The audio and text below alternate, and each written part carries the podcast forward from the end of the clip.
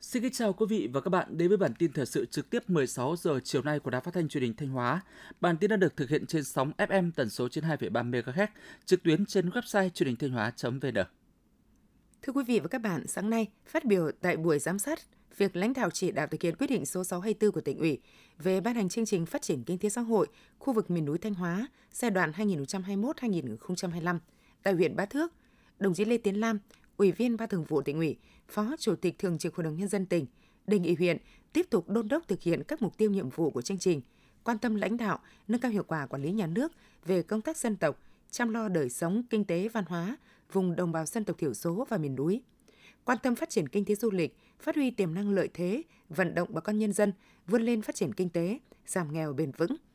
Huyện cũng cần quan tâm kiểm tra giám sát, phát hiện, chấn trình kịp thời những yếu kém hạn chế trong thực hiện chương trình, tiếp tục tranh thủ các nguồn lực, chương trình dự án để xây dựng cơ sở hạ tầng, giúp đồng bào vùng dân tộc miền núi phát triển kinh tế bền vững. Sáng nay, Sở Nông nghiệp và Phát triển Nông thôn Thanh Hóa đã tổ chức hội nghị triển khai phương án sản xuất vụ đông 2023-2024. Theo đó, toàn tỉnh phân đấu gieo trồng đạt 47.000 hecta trở lên, tổng giá trị sản xuất vụ đông đạt 3.525 tỷ đồng trở lên, bình quân đạt 75 triệu đồng hecta gieo trồng trở lên. Diện tích liên kết sản xuất bao tiêu sản phẩm vụ đông đạt từ 8.000 đến 10.000 hecta, thu hút từ 25 đến 30 doanh nghiệp trong và ngoài tỉnh đầu tư liên kết sản xuất bao tiêu sản phẩm nông sản trong vụ đông. Nông Cống hiện có 9 làng nghề, nghề truyền thống, tạo việc làm cho gần 6.000 lao động. Bên cạnh đó, huyện còn có hơn 4.000 cơ sở sản xuất tiểu thủ công nghiệp vẫn duy trì sản xuất ổn định, tạo việc làm cho gần 10.000 lao động. Để phát triển ngành nghề truyền thống, huyện đã khuyến khích các cơ sở sản xuất đẩy mạnh ứng dụng khoa học công nghệ, đầu tư các trang thiết bị tiên tiến, tạo ra các sản phẩm hàng hóa có giá trị cao, xây dựng thương hiệu cho các sản phẩm của làng nghề, đẩy mạnh hoạt động xúc tiến thương mại, tìm kiếm thị trường, đồng thời hỗ trợ thành lập các hợp tác xã, mở rộng quy mô các nghề thu hút lao động.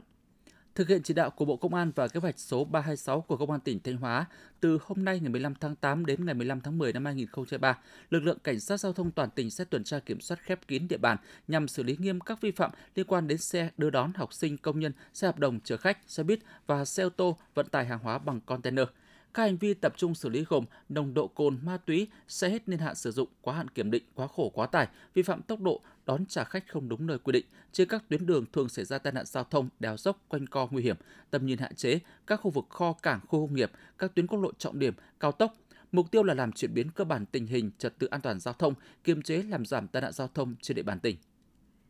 8 tháng năm 2023, tình hình tai nạn giao thông trên địa bàn tỉnh Thanh Hóa diễn biến phức tạp, gia tăng cả ba tiêu chí: số vụ, số người chết và số người bị thương. Theo báo cáo, từ tháng 12 năm 2022 đến hết tháng 7 năm 2023, toàn tỉnh xảy ra 329 vụ tai nạn giao thông, làm chết 129 người, bị thương 340 người, tăng 66% về số vụ, 65% số người chết và tăng đến 104% về số người bị thương so với cùng kỳ năm 2022.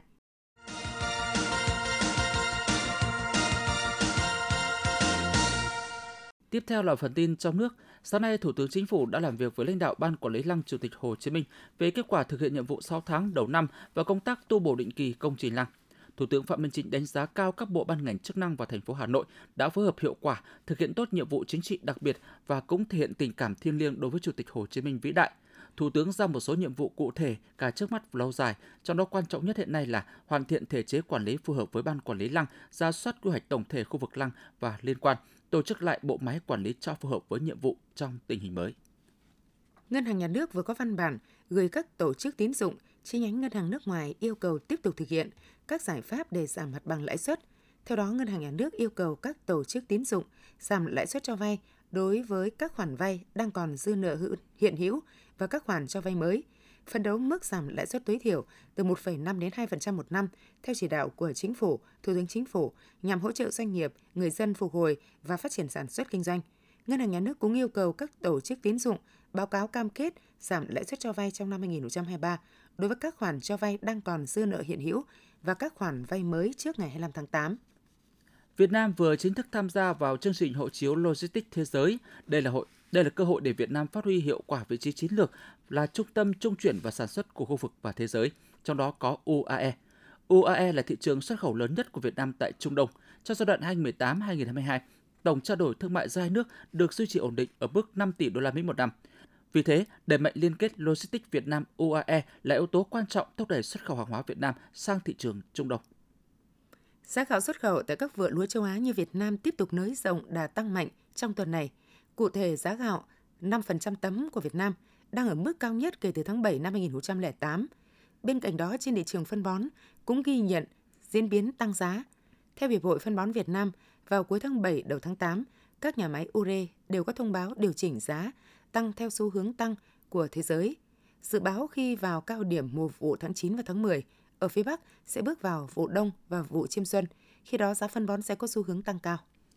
Hôm nay, Bộ Công Thương ban hành chỉ thị số 07 về tăng cường công tác thông tin thị trường, xúc tiến thương mại, phát triển thị trường xuất khẩu gạo và bình ổn thị trường trong nước trong giai đoạn hiện nay.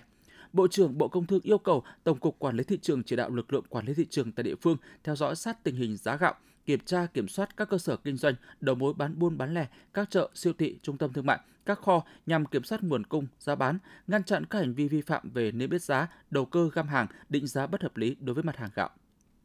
Theo Cục xuất nhập khẩu Bộ Công Thương, giá cà phê xuất khẩu của Việt Nam cao kỷ lục trong tháng 7 năm 2023, đạt mức 2.828 đô la Mỹ một tấn.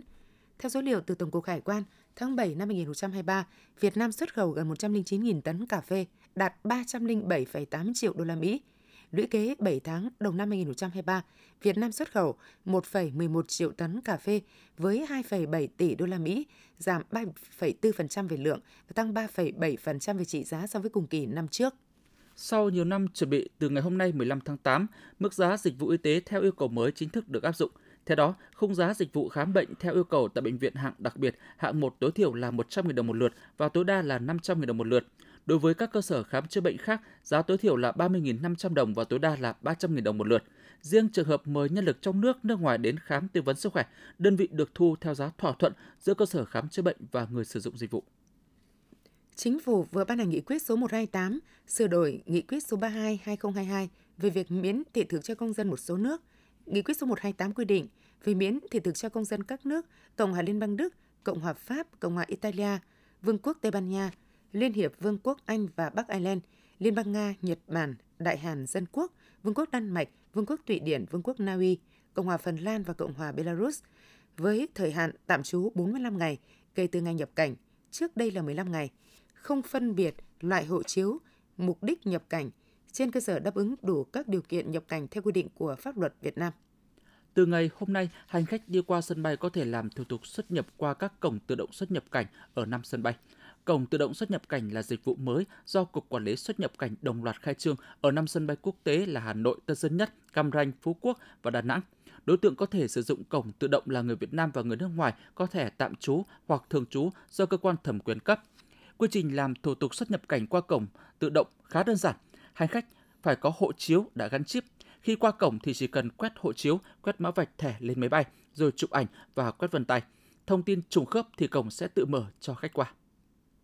Vào khoảng 12 giờ 30 ngày 14 tháng 8, khu rừng phòng hộ thôn Hải Đông, xã Phong Hải và khu vực giáp danh xã Điền Hải, huyện Phong Điền, tỉnh Thừa Thiên Huế đã xảy ra cháy.